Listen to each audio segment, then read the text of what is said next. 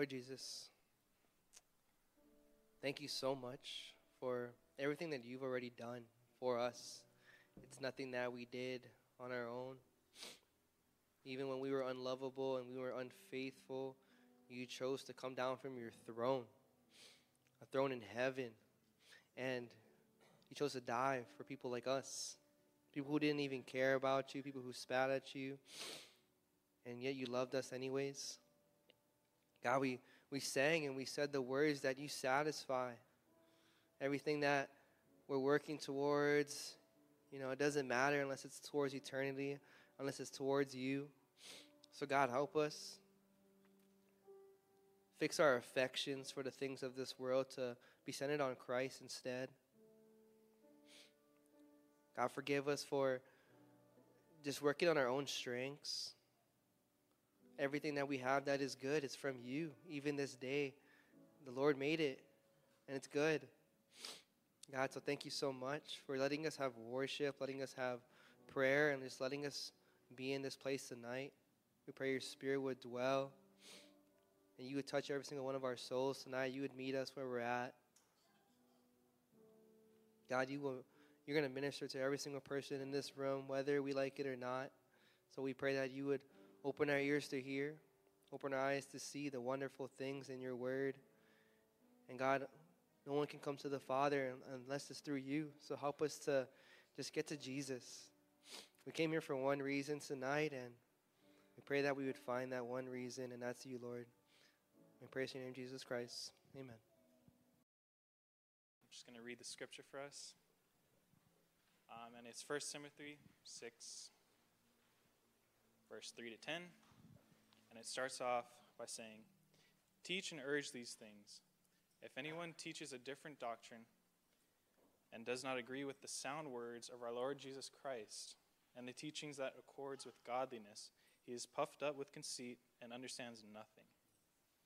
He has unhealthy craving for controversy and for quarrels about words, which produce envy dissensions, slander, evil suspicions, and constant friction among people who are depraved in mind and deprived of the truth, imagining that godliness is a means of gain.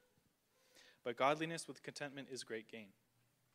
For we brought nothing into the world, and we cannot take anything out of the world. But if we have food and clothing with these, the, with these we will be content. But those who desire to be rich fall into temptation, into a snare, into many senseless and harmful desires that plunge people into ruin and destruction. For the love of money is a root of all kinds of evils. It is through this craving that some have wandered away from the faith and pierced themselves with many pangs. Okay. I'll use this one. Thank you, brother. Before we pray, I'm going to add one more announcement. If you missed it on Sunday, uh, that uh, Levi Rain is with us. Uh, J- Gabe and Jerish, uh, Jerish, Jerish gave birth um, on Sunday, and um, so far, baby is seems healthy and strong, heart, strong heart. Um, but we'll we'll go ahead and pray for them. They're still um, recovering right now, and and I'll pray for our evening. But thank you, thank you for reading that Calais, we got a good amount of text to work on tonight together. Let's pray. Father, we are so needing your presence. We're needing your word. We need you to speak. We need the Holy Spirit to make sense of the things we have read. There are probably a ton of things going on in our minds, a trillion things that we've been feeling probably, probably throughout the day. And so to kind of focus in and center ourselves and truly be present in the moment is what we pray for right now. We praise you and thank you for the gift of grace that you've given um, in childbirth with the Brown family. We do ask that you would bless them, Lord, this evening again. That as um, baby, as Rain is developing his body, Lord, you would just continue to grow him um, and and mold him and shape him and Give him good, strong health. We pray for good, solid recovery for our sister Jerish and strength for her and Gabe. And Gabe, as he fathers his Ohana, Lord, uh, we ask for just an extra portion of grace for them this evening. And for those of us who are here, perhaps those joining online, And maybe even the soul that is listening to this at another time in their journey, we ask that right now, because the Word of God will be read and taught and preached, that it would go out and accomplish. We believe it'll accomplish what you desire. We believe it won't return empty. We believe that because the Bible is going to be brought tonight, nobody's going to, this time will not be wasted. And so do it, Lord, for your name's sake, and meet all of us in the house where we're at. Minister to all of us, as was prayed already earlier. Do it, Holy Spirit. Every saint, every child of God, every human that's made in your image and likeness, every soul that's here present tonight, strengthen it. From Keiki to Kupuna and everyone in between. We love you, Lord. We love each other. And thanks that we get to come together in the middle of the week and get into the Bible. In Jesus' name we pray. Amen. Okay, that's all right. Let's get into it. Father, keep us alert, keep us awake. Thank you so much for the observation, the attentiveness. I believe already that your word is speaking to souls, so just do it in full now as we work through this together. Help me to communicate clearly and let your word speak and do what it does. In Christ's name. Amen. So, if you were to rate yourself, okay, so think, think about yourself.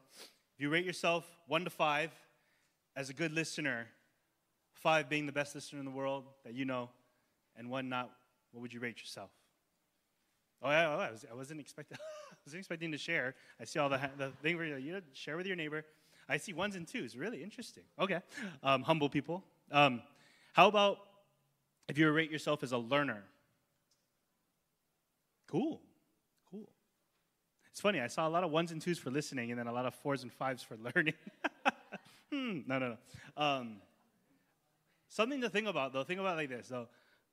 We are always learning in, in a sense. We're always absorbing something, whether it's in a classroom or in our homes or our circle of friends or our workplaces.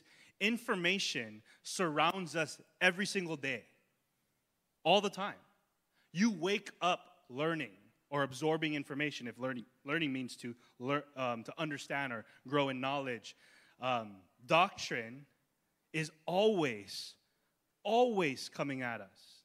You wake up, you look at your phone, information's coming at you. You, you, you wake up, the sun rises, you see the sun, you're learning something.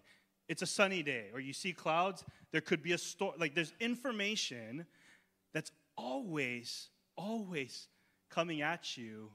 I mean, the psalmist will say this that the heavens declare the glory of God, the sky, it proclaims handiwork. That means even creation is teaching doctrine. That's Psalm 19. The point I'm trying to make is that doctrine, doctrine is a bigger, fancier word for teaching. It comes at you and I every single moment of every single day. Now, certain doctrines are more urgent, more important than others. Like who's playing in the Super Bowl might not be as, as, as important of what war is happening among nations or, you know. Certain doctrines might be more beneficial than others. Sound doctrine may be a matter of what I think the text is saying tonight is a matter of life and death. All of us are being taught something all the time, ever since you were born. Rain right now is learning something. And that doesn't stop. Children aren't the only spongy ones. Every soul in this room and every soul that's ever existed is soaking up doctrine. The question is is the doctrine good or bad? If the doctrine's malevolent or malig- benevolent or malignant, if the doctrine's true or if the doctrine is false. this letter started off with watch out for bad teachers who teach bad doctrine. Remember that? Chapter 1? He's bookending the letter and he's wrapping it up the same way he started. And he's bringing it back home and saying the same thing and going even deeper. Watch out for bad teachers and bad doctrine. You know, growing up, I grew up in this church when I was younger, even than you guys here. Um, and I didn't always love learning, but I was learning. I needed to learn to love learning. I think you guys being here on a Wednesday night shows me that you love learning. Otherwise, you wouldn't be here. I didn't have the best study habits in school. And in church, in this church, I, I would run away from my Sunday school teachers. Don't get any idea, ideas, kids. I would find all the hiding places when I'd go to the bathroom and stay there until class was POW. Um, anytime a Sunday school teacher would say memory verse time, I would get, uh. I mean, scripture reading, anything like that, the word theology or doctrine, this kind of stuff would scare me as a child. Like, oh no, oh, boring. Like, honestly. But I'm saying that because I thank the Lord so much that God gave me godly parents and Sunday school teachers and pastors who would work hard to teach me anyway. Teach me the good stuff I needed to hear and learn, even if I didn't want it. Guys, this is a big warning tonight. And the warning is this doctrine is important. And if you don't shape up and learn the good stuff, you're to learn the bad stuff. There's doctrine swirling around this world all the time. You can walk the mall and you're hearing a song play in the background, it's sending a message. You turn the TV on, you see a 30 second commercial, you're getting a message. You're on the phone or you're talking to your friends in a circle and you might be half listening to them, but you're getting doctrine. You're learning something. And the big thing is, is what, are, what kind of doctrine are you going to let into your heart and mind? You see, I'm so eternally grateful for the people who keep teaching me sound doctrine. This is so important. Our, our, our quality of life, indeed, our very souls, is on the line. Our ability to be satisfied in God and Him being glorified is on the line. Discerning doctrine, family, is so, so important. That's why we'll pick it up. And Paul says this teach and a big word, starts with a U, ends with a R. What's the word? Urge. Teach and urge these things. And then we pick it up on his train of thought. You got to teach it, Timothy, but you can't just teach it like a good professor. You got to urge them. You got to preach. You got to put that parent voice in you and say, hey, careful, watch out. That's this word. Teach and urge. Now, he goes on, verse 3 these things, if anyone teaches a different doctrine and does not agree with the sound words of the Lord Jesus Christ, let's pause there. We're going to work through this slowly. If anyone teaches a different doctrine. Now, Sovereign brought this up in observation. So to teach, hetero, didaskaleo, to teach a different doctrine, what is he speaking about? Well, what do you think, church? Bring it into context into the letter. What is the doctrine or the teaching that comes from Jesus Christ? That's right. His gospel to teach something different or contrary to what the apostles taught. The apostles taught that Jesus is the way, the truth, and the life. Jesus said, I am. He came and said, I am. I am the one. I'm the one who can save. 2 Timothy 2 8, Paul says, Remember Jesus Christ, risen from the dead, the offspring of David, has preached in my gospel. The gospel that Paul preached is the gospel that Jesus came to give. Romans 10 17 says it's the word of Christ that saves. The sound words of Jesus Christ is not just little quotes and principles that Jesus said on the Sermon on the Mount. It's not merely just that. The whole entirety of the sound words of Christ is the good news that He and He alone can save. That Jesus is God. That we are not. That we all have messed up. And therefore, we have a, a curse and a condition that needs saving from. It's called our sinfulness, the wrath of God. So that when Christ came and lived perfectly, as Jesus said he would, and he went to the tree as Jesus said he would. He died and he absorbed the wrath that we deserve. That's the atonement. This is the teachings of Christ. And he didn't stay dead, he actually rose from the grave. Like, just be always blown away by that. He's alive. Jesus is alive tonight. And he calls all of us who are now living, repent, trust in him, take his righteousness. So on that day, when we die, though we die, yet shall we rise. The gospel is the teachings of our word of, of our Lord Jesus Christ. And he's saying, if anyone teaches different, I love the word anyone. Really? Anyone? Yeah, even your best friend. If your best friend teach different, uh-uh. What about my teacher? If your teacher teaches different, uh-uh. What about my parents? If your parents teach a different gospel, uh uh-uh. uh Oh, what about my professor? He's really smart. If your professor teaches different, what about my pastor? If your pastor teaches different. If anyone teaches a different doctrine that doesn't agree with the sound words or the gospel of Christ, don't listen. Galatians chapter 1 says this I'm astonished that you're so quickly deserting him who called you to the grace of Christ and are turning to a different gospel. That's Galatians 1 6. Not that there is another, but there are some who trouble you and want to distort the gospel.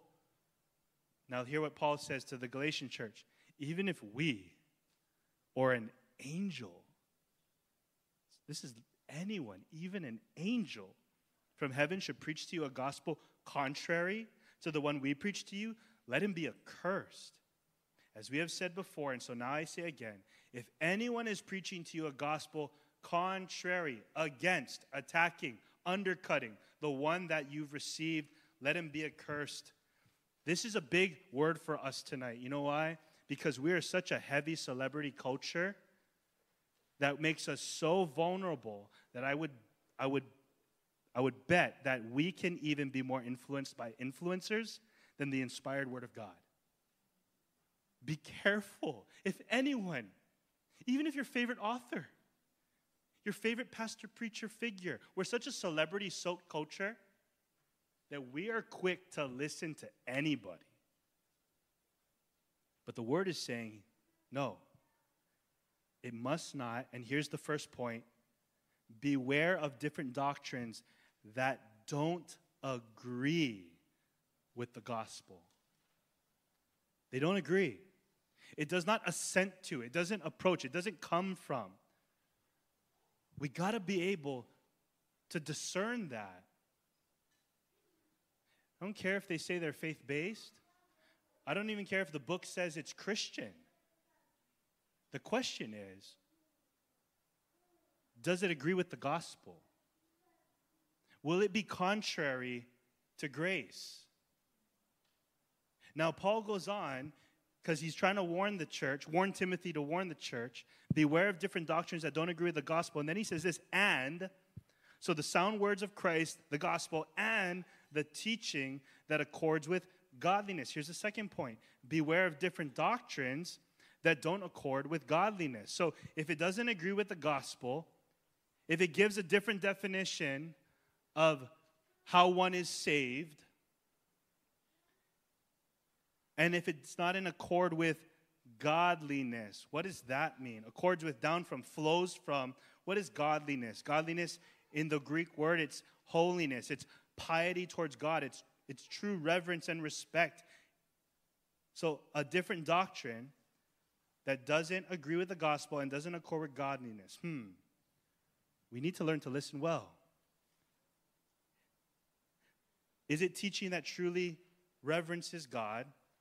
Is it teaching that shows true religious affections and piety that's purely coming from grace received in the gospel? Is it a teaching? Is that YouTube you, you, you subscribe to or that favorite podcaster that you listen to all the time? Is it teach stuff that's in accord with a godliness where, meaning it's, it's, it's encouraging you to, to do good works that flow from the finished work of Christ?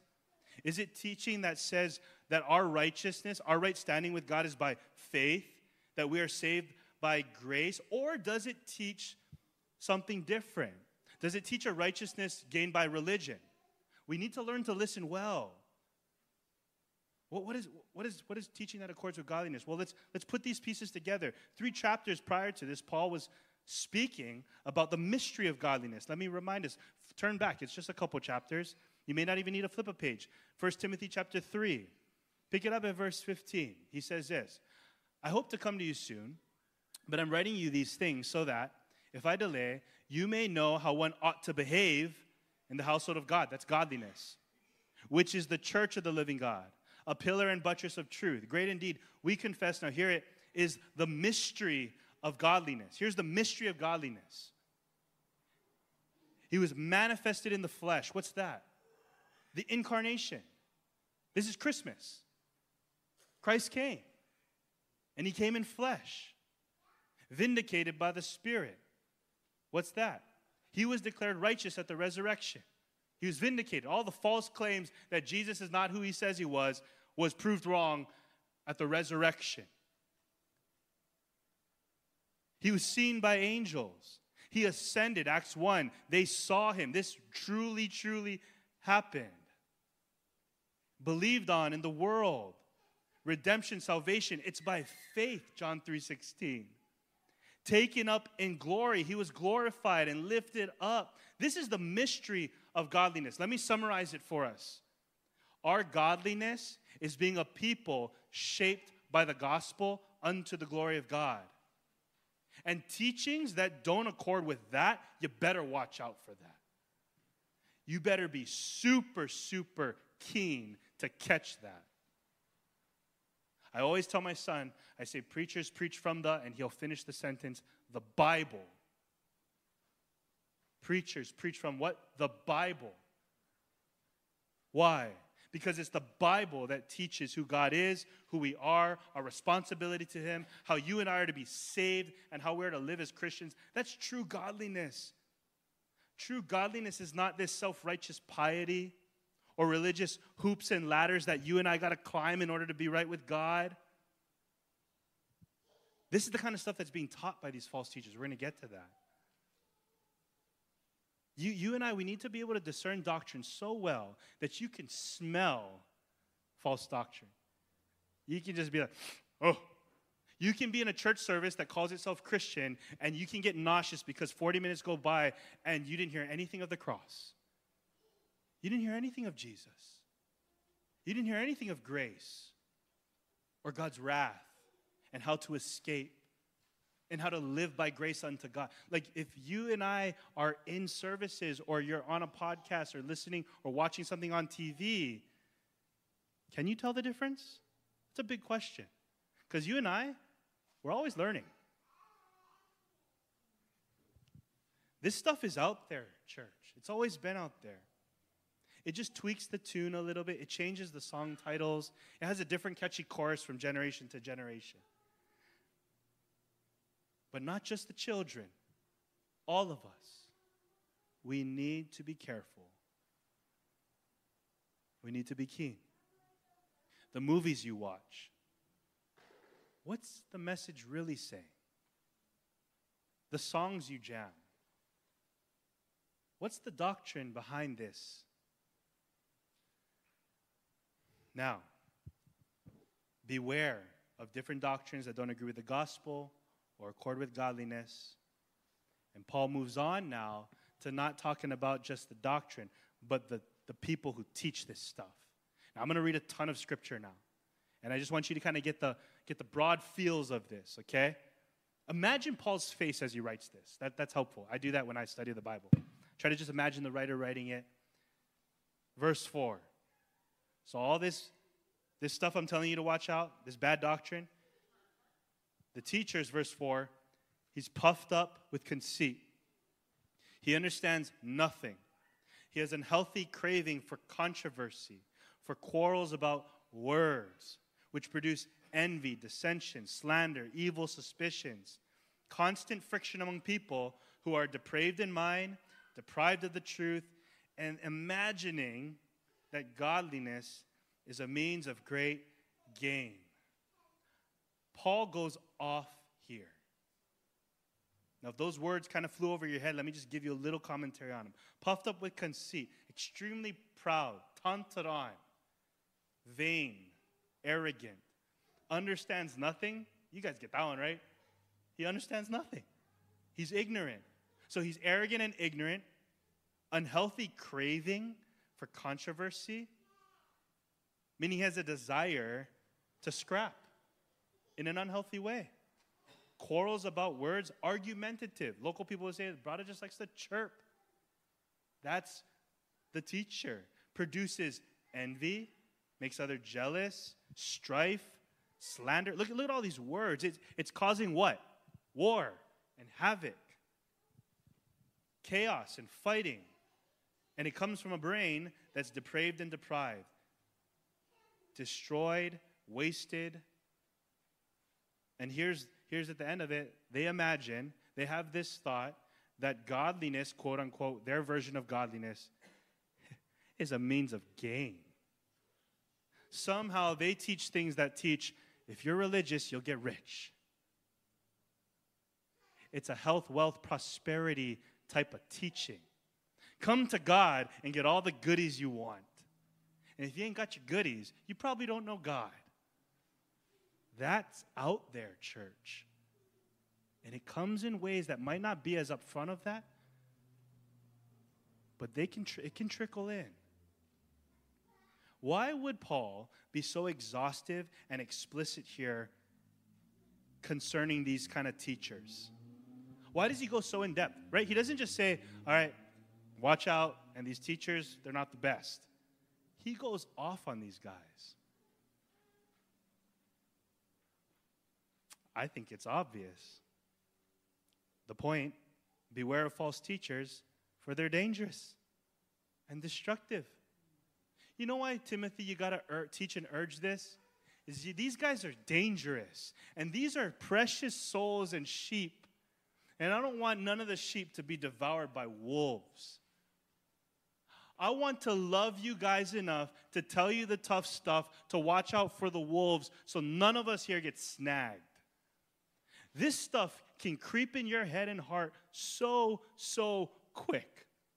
It can creep in my head and heart so, so quick. That's why let, later in 2 Timothy, Paul says this, chapter 3. He says, Timothy, you got to understand something. In the last days, it's going to get tough. Verse 2 people are going to love themselves. They're going to love money. They're going to be proud, arrogant, abusive, disobedient. He lists a huge list that sounds like this list, list of, of the false teachers. How do people become like that? How do people become arrogant and abusive and just have an appearance of godliness but deny power? How do people become like the chapter 3 people? Well, you go to chapter 4 in 2 Timothy 4, and it says this The time's coming when people won't endure sound teaching. They don't want sound doctrine, but here's what they'll do instead. They're going to have itching ears that'll accumulate for themselves teachers to suit their own passions, and they'll turn away from listening to the truth and wander off into myths. You know how you get chapter 3 type of people? It's because they breathe in the chapter 4 kind of doctrine. It's important the kind, the kind of doctrine you and I are learning. The types of books you're reading is important. The types of sermons you sit and listen to is important. The types of sermons I'm preaching, I don't whip this up in five minutes. I get on my face and my knees and I dig deep into God's word and I say, I don't want to misspeak for you, God. I want to tell them the truth tonight, not false stuff. I can tell you clever, funny, cute, easier stuff, but that may lead you to what Paul's saying a lot of pangs. Church, this is a huge, huge warning. And I love that our church is having a greater appetite for the Bible because if any brother were to get up here and preach to you guys and they start preaching something that's different, something that smells funny, I know this. We have many members in our church who will be like, oh, no. The Bible says. Now, God forbid we'd ever be a church that would allow such a person into the pulpit. But in here and beyond these walls, church, we need to be able to learn how to be aware of false teachers. Let's not be fooled. Dig in, immerse, plunge yourself, binge on the Bible. You want to binge on something? Binge on the Bible. Throw yourself into good, sound doctrine, the doctrines of grace. Keep going, family. Become a lover of this book. Crave it. We're the pillar and buttress of truth. We must, must be aware of those who are going to try to twist it and distort it. Acts chapter 20, Paul warns the, the elders the reason they're going to do this is they want to draw people, disciples, after themselves. It says this Among your own selves will arise men speaking twisted things to draw away disciples. So we got to watch out. I don't know about you guys. Maybe there's some in the house. I've been in circles where teaching got distorted. Grace, the gospel wasn't preached clearly. And I'm telling you, when Paul says here, the result of that is a lot of boo boos, is serious. I'm still nursing some of those wounds till today. I don't want that to happen to any of us here. Verse 6. So then he says, but so there's the negative warning. Watch out for this doctrine that's against the gospel, doesn't agree with the gospel, doesn't accord with godliness. Watch out for these teachers. They're dangerous and destructive. But here, Timothy, godliness, true godliness with contentment is great gain. You see, they were teaching you something that's baloney. They said if you do this, do this, do this, and this, this, you're going to gain. You're going to get financial security in this life. You're going to become healthy and wealthy. Like that's the gain they're talking about. It's, it's a worldly gain. A different doctrine draws your heart away from God and His goodness and makes you and I think the lie that this world's where it's at. And Paul now is going to start to, no, this is true gain. This is where it's at, Timothy. Focus. Godliness with contentment. What's that word? Sufficiency. It's like when you at Thanksgiving, you ate so much, you is what? Not ready. No, Auntie Paul, Paul, good. Thank you, Auntie. No, no, no, please, no. That's that's satisfied. That's contentment. I'm good. To have godliness with contentment is great gain. It's the megas porismos. It's the greatest source of gain. Content. Content how? Content in what? Who or what makes the Christian content? 2 Corinthians 12 says this My grace is sufficient for you. My power is made perfect in weakness. Therefore, I boast all the more gladly in my weakness, so that the power of Christ would rest upon me. For the sake of Christ, then, Paul says, I am content, even with weaknesses. Question tonight Is His grace enough? Are you content this evening? Is His grace enough? Hebrews 13 5, keep your life free from the love of money. Be content with what you have. Well, what do you got, Christian? Read on. I will never leave you or forsake you. Question is His presence enough? Be content with what? With who? You have Christ. God is with you. Why does Paul say in Philippians 4:11, I've learned in whatever situation I'm to be content. Notice he had to learn it. If you're not if you're discontent tonight, be of courage. Paul was discontent. He needed to learn this contentment. But let's read on. I've learned to be content I know how to be brought low or how to abound in any and every circumstance. Notice that in every and any. You can have a lot and be discontent. You can have a little and be discontent.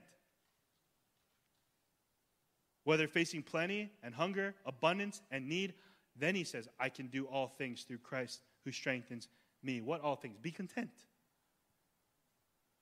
Hear this contentment is being in a place that your heart says, I can through Christ. Question You tonight, right now, regardless of your circumstance, regardless of whether you got a lot or a little, your life is tough or terrific right now, the question is this Are you content?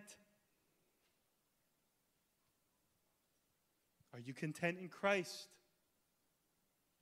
It's a big question. Easier said than done. Easier said than experienced. But contentment, guys, the Bible is telling us plain and clear it begins with seeing Christ for who he is and seeing that you got him. I mean, you have Christ. Here's the point true godliness is, is to be content in the gospel and sees God as the greatest gain. When you see that, I'm telling you, everything, everything, everything changes. John 14, Philip said, Lord, just show us the Father. That's enough for us. We'll be content if we just see the Father. You know what Jesus says? I've been with you so long and you still don't know me? Philip, whoever has seen me has seen the Father. You see, they're, they're discontent. And Jesus was staring them right in the face. That could be us tonight. You know all the right Christian Sunday school answers to say. And you might be cerebrally convinced in your heart that Christ is enough, but in your heart of hearts, you are discontent. You will easily drift into different doctrines because it'll tell you something to get what you really want. You will easily be given to wrong doctrines and have this deluded thinking that I'm going to use God to get really what I want. I want a wife. I want a husband. I want money. I want fame. I want status. I want whatever. That's why you spend so much time on your social media, or that's why you try so hard at work. That's why you serve so hard in church because you want actually something else. And God is not enough. He's not it. Therefore, you're discontent. But Paul is saying true godliness with contentment, it's so good. You know, I was getting ready to preach this tonight, and I really had to preach to my soul and just really come to a place of like, you are enough, right? Like, this is good. Like, nothing beats this, right? When I'm alone and sitting with Him This is a big question. And I'm praying that we will be w- awakened to the reality that this world has nothing of real lasting value to offer. All this temporary stuff. Paul says in 2 Corinthians 4:18, as we look not to the things that are seen, but to things that are unseen. For the things that are seen are transient, then temporary, they just come and go. But the things that are unseen are eternal. Christ is eternal. And this is why when someone who's truly godly has godliness and contentment, they have the ability to say, if we have food and clothing, that's enough for us. You know why? Because they have a lens of grace that's correct. They know I brought nothing into the world. I can't take anything out. I don't deserve a thing. Everything given under heaven is a gift of grace by God. I'm a sinner. I don't deserve a thing. See, that's sound doctrine. And then you know what's crazy is you wake up in the morning and you just take a breath and you're stoked because I'm breathing. You walk to the bathroom and you're blessed. You have a bathroom. You see your family, you look at your children, even if they're tough, you're blessed. You don't deserve that. You have a lens of sound doctrine that teaches you all of this is grace. I'm so unworthy. I'm content in the gospel.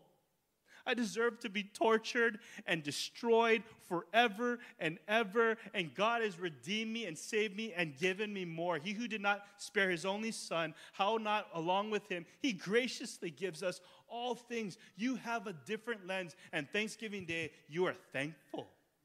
You're grateful. You have an attitude of gratitude. Why? Because you have godliness with contentment. And you are not faking it. You're not pretending to be happy. You really are. But it starts at the bottom of your heart that you got God. It's a big question tonight, especially for the longtime church people. Is Christ enough? Are, you, are we satisfied? You see, in closing, as we finish these verses, he's going to come back to the warning. And he does another butt turn. So he stops and he says, Okay, this is the good stuff. Be content in the gospel. See God as the greatest gain. But, and he goes back, those who desire to be rich, if you start taking your eyes off eternal things and God, and you start thinking, oh my gosh, I just like be rich. No desire to be. If you're rich tonight, if you drove here, you're rich, okay? If you didn't, if you didn't, if you weren't figuring out how you're gonna eat your next meal, you're rich. That's not a sin. Desire to be rich causes us to fall into temptation, the snare, to trap.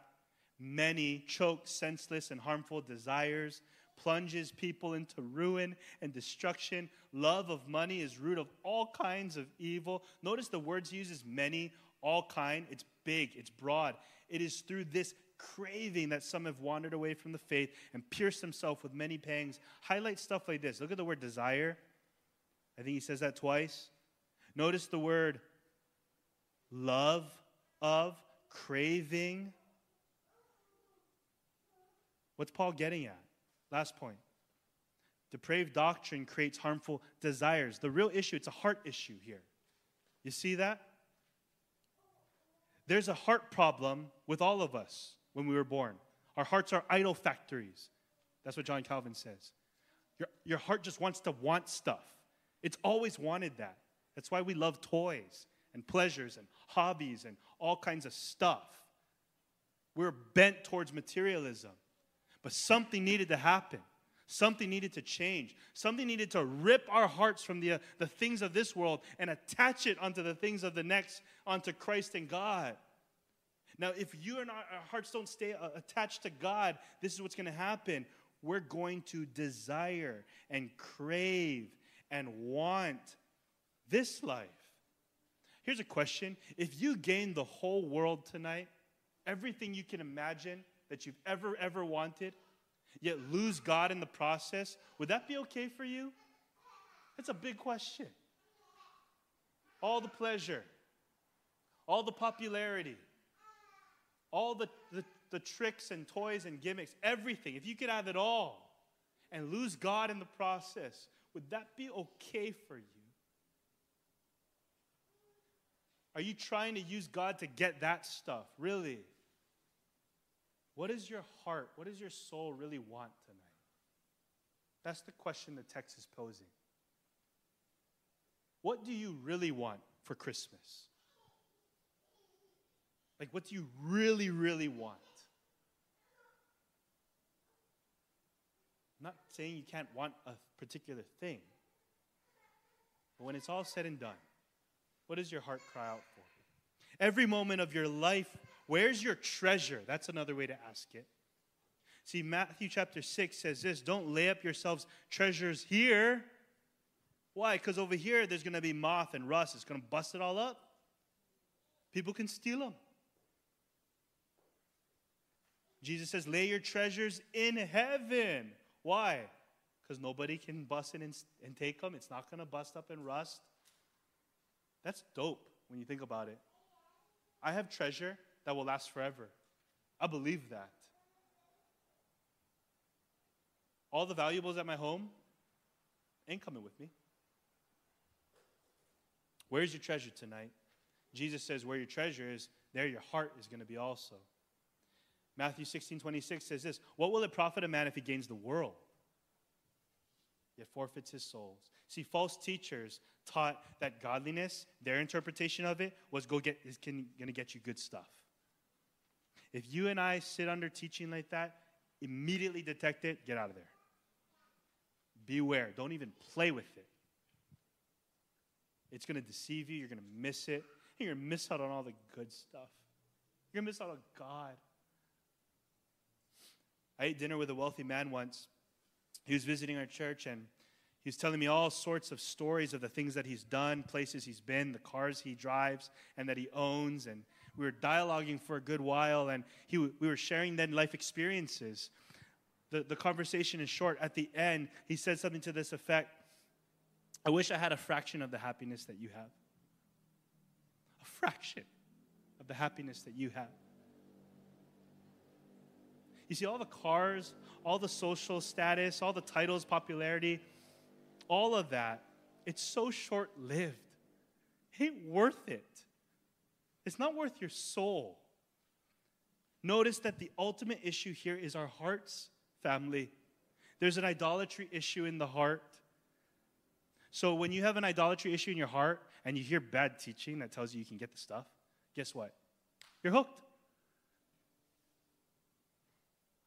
So, what does our hearts want this evening? Above all else, is, is if it's anything other than Christ, you may be believing a different doctrine. And I'm pleading with you this evening very seriously repent and turn to the cross of Christ. Why? You're missing out, and God's worthy of you, and He deserves the glory. He's greater. He's greater than whatever you think is good. He is way better. He's the real deal. He's everything your heart could ask for and so much more. He's better than life, says the psalmist. He's holy. There's no one like Jesus. Then sings my soul, my Savior God, to thee. How great thou art. My soul sings it. Does your soul sing it? Psalm 73, verse 25, it says this Whom have I in heaven but you? There is nothing on earth that I desire besides you. Does your soul sing that for real? And if it doesn't, you've just yet to Psalm 34, verse 8. Oh, taste and see that the Lord is good. You don't know God's good because you don't get the gospel. That's why these false teachers suck so much. They don't teach the good stuff. Guys, we're saved by grace. We're loved in spite of us. While we're still sinners, He died. You know, everyone in here, I bet my life on this that you want to have love, feel loved, and be loved. And there's no greater love than the love of God in Christ Jesus. You really want this. You really want Jesus. That's really what you want. It's not this or that. You really want Him. And when you have Him, this and that is so much more fun. I love surfing because I don't need it. I love work because it doesn't define me. I can enjoy my toys and I can enjoy the work God's given me, and I can enjoy my church Ohana, because this, I don't need this. This doesn't define me. I am a Christian. I'll sing that to my last day. This is so good. Friends, that's Christianity. It's a beautiful romance. Please don't believe the lies, don't dig into false doctrine sound doctrine that saves you, it satisfies you, and it glorifies God forever. Children, you're so young right now. And many uh, people will tell you you have your whole life ahead of you, but I will tell you, you may. Life is short. And if you have a year or 40 or 50, it can be so full and awesome because Jesus came to give life and life to the fullest? You want to live it up? Young people, you want to live it up? Then know Christ. He's so awesome. You will never regret it. That's the word that Paul is bringing tonight. You know what motivates me to be in the book? Because this whole thing is about doctrine. I don't study to be a scholar and brainy. I'm in love. I hope that we love Bible study because we're in love. Go to Him. Let's ask the Lord to guard our hearts from bad teaching and bad desires, but at the same time, plunge ourselves into what's so, so good. He's so good. Amen? Greater theology results in a greater doxology. The more you and I know of Him, the more our souls will sing it. Louder and prouder, sweeter and truer. Let's worship the Lord. Let's pray and sing our way out. Lord Jesus, thank you so much for allowing us this space and this place to really reflect on things. Lord, I don't know how much of our hearts this week have been drawn to different doctrines. I don't know how much of us have given our affection more than we should to stuff toys, earthly treasures, social status, relationship, things of this life. We are thankful for the blessings you've given us, the gifts you've given us. But oh, let it never, ever rival you. To have you, God. to, to, to, to be yours and you as ours. What beats that? When all this is done and that last trumpet sounds and the bride comes and we are with you, it just says you'll be our God and we'll be your people. I pray that all of our souls will yearn for that. Father, if there are things that we've been giving our affection to and it's been causing our heart for you to grow cold, turn it around tonight. Set our hearts on fire with a renewed passion and pleasure in your presence. Thank you, Jesus, for heroically saving us on the cross. Now bring us and keep us and walk with us into glory. We love you, Lord. In Jesus' name, amen.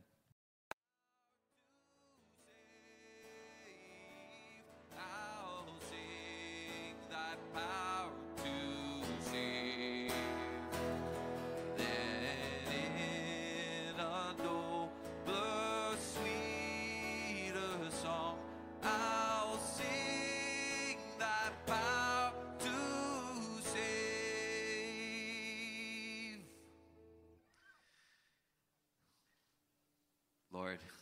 a love for your grace be the source of our appetite and the root of our joy. Keep our hearts forever preaching to us to look at what you, Lord, have done. May we be so satisfied by you and you alone. In your name, amen. amen. Enjoy the Lord.